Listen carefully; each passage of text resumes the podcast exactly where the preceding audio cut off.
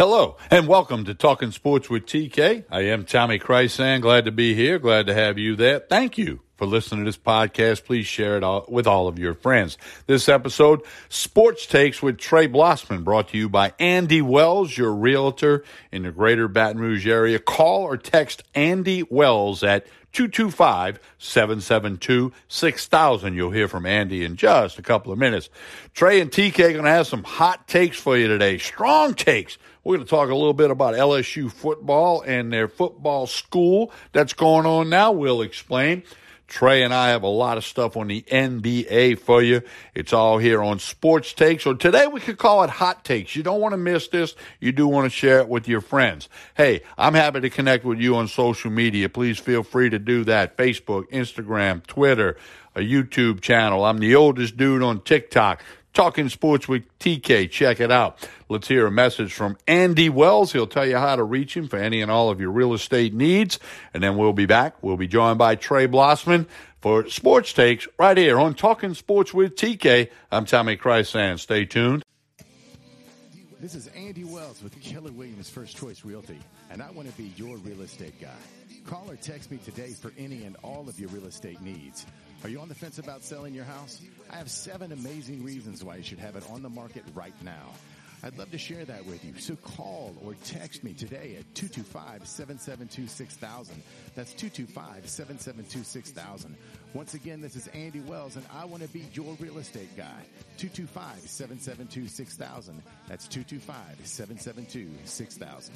Continue with Talking Sports with TK. I'm Tommy Chrysan, about to be joined by Trey Blossman for this week's episode of Sports Takes. A lot of ground to cover. We're going to have some fun. Please share this podcast with all of your friends, and thank you for listening to it. Trey Blossman, good afternoon. How are you doing? Tommy, doing great. Beautiful day after all the wet rain we had the last few weeks. When the sun first came out, I wasn't happy to see it. I was used to the cloudiness, but I took a drive up to Bogalusa today. Beautiful day. Just happy to be here, man. I hear you. Now, I want to start off quickly with some LSU football notes. They started Monday morning of this week with football school, some conditioning, some training, and what's cool about it, whatever they're doing, is they can do it in person. 99% of the pandemic guidelines and restrictions have been erased. And this is something they couldn't do last year. No team could do it. Now, it wasn't unique to LSU. I think this is a big plus, especially with some new offensive coordinators and offensive coaches, new defensive coordinator. You got some guys from the transfer portal. I think this is really good for this LSU football team, and certainly we'll keep an eye on them as we go forward and get ready for fall camp in August. But I'll say this, even though we're at the end of the May, I think this is going to be a much better LSU football team than what we saw last year. And I'll say it here in late May, they will contend for the SEC West title. I totally agree, Tommy. You know, last year, without the regular spring and fall camps, it was a perfect storm for LSU to fall on their face. They lost the most productive quarterback they've ever had, the most productive wide receiver they ever had, a really good running back who looked like he might be the NFL Rookie of the Year until he got hurt, started the season with a bang, lost numerous defensive linemen. It just was a perfect storm to be coming off of that high and not have to put in the hard work.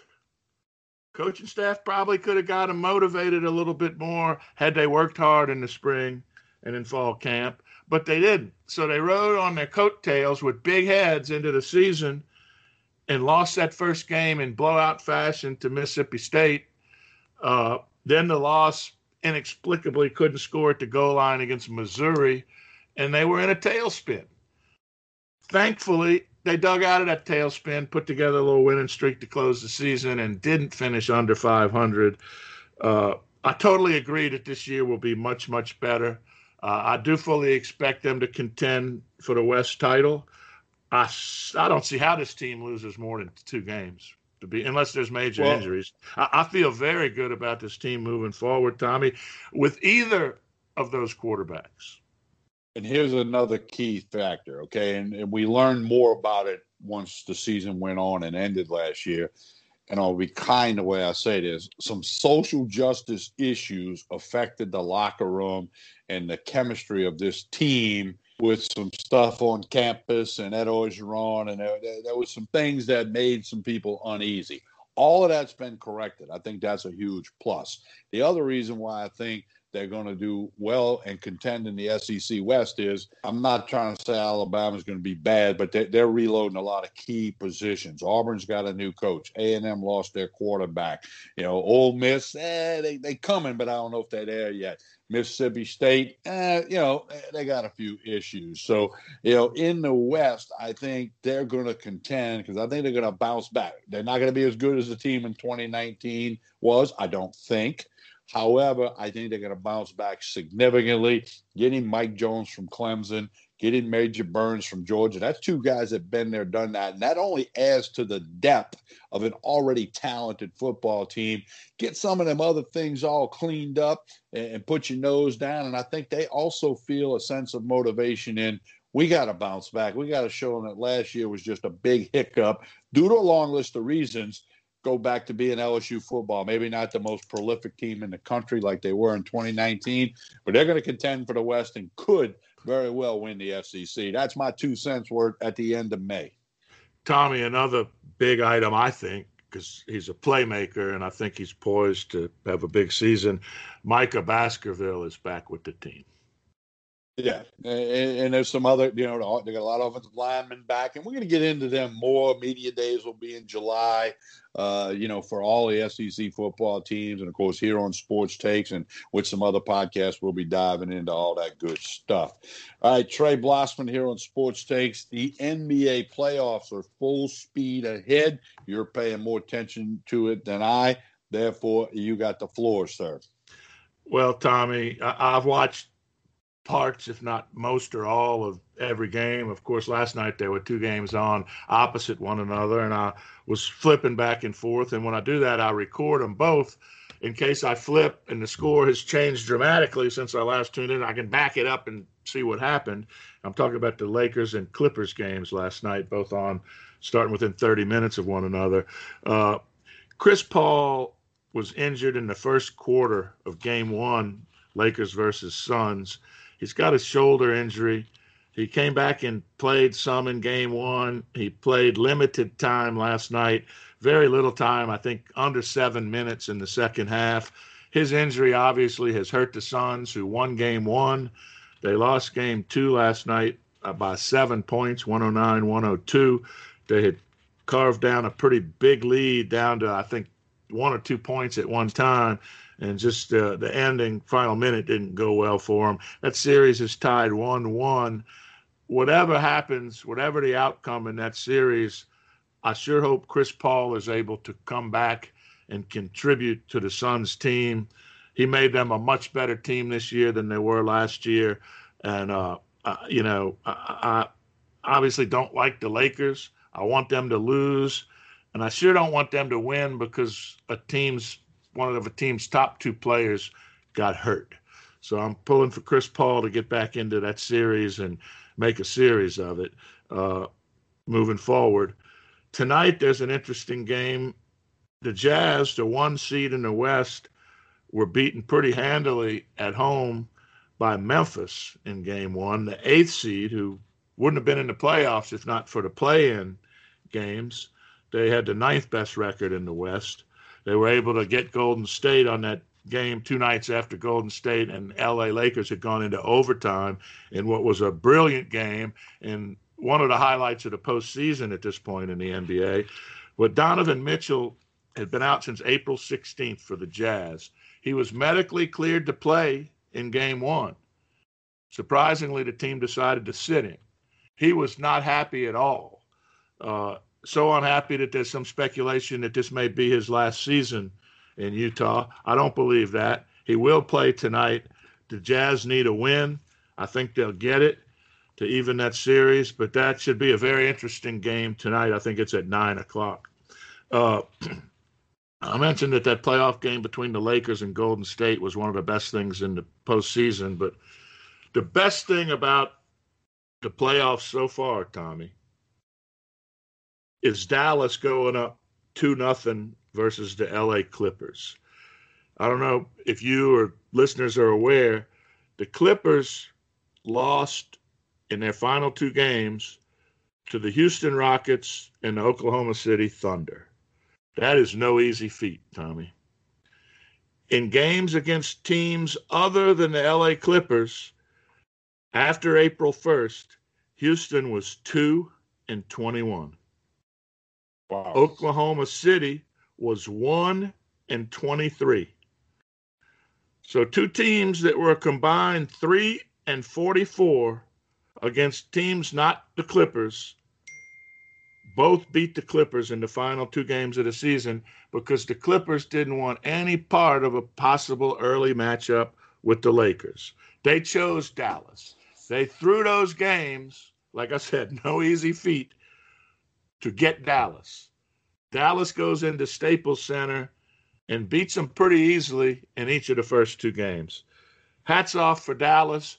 And shame on the Clippers, Tommy. Shame on those guys. They deserve to get swept in this series and get knocked out and humiliated for the way they threw those games down the stretch. Right. I'm floored that they did that. 3-44, and you're a top seed in the West, and you can't beat either one of those teams, or you won't beat either one of those teams. And believe me, those teams were not trying to win. They were trying to lose. And another thing about the NBA playoffs, Tommy, this is also, I guess it's a good thing because neither one of us like him, but LeBron James was poked in the eye in the play-in game against Golden State late in that game. He came back to hit an amazing three-point shot for the win, claimed he couldn't see. But did you see this? Important note, Tommy. LeBron James laid on the court after getting poked in the eye longer than Joe Burrow laid on the field after having his knee destroyed.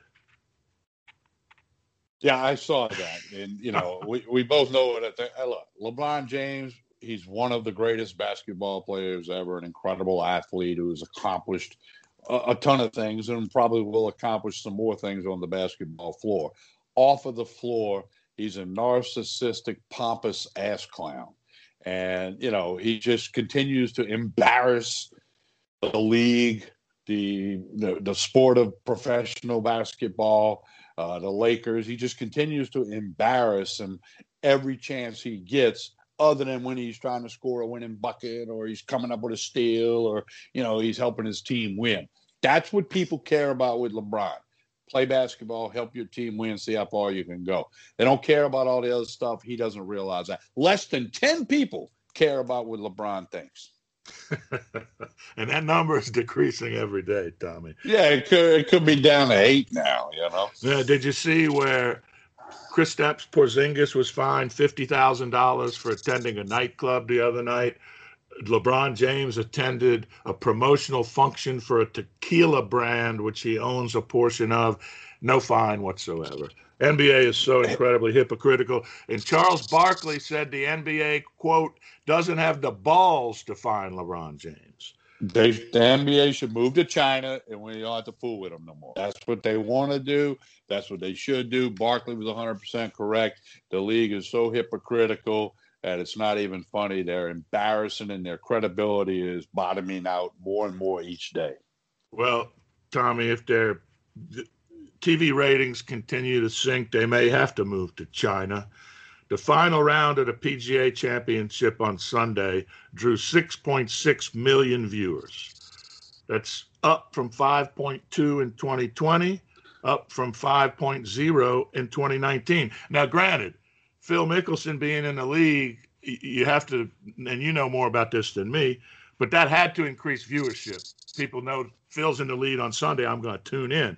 But still, their viewership increased from 2019 to 2020 and then soared this year with Phil in the lead. They had 50% more viewers than any NBA playoff game. NBA playoffs are heavily promoted. ABC, ESPN, TNT, all over it.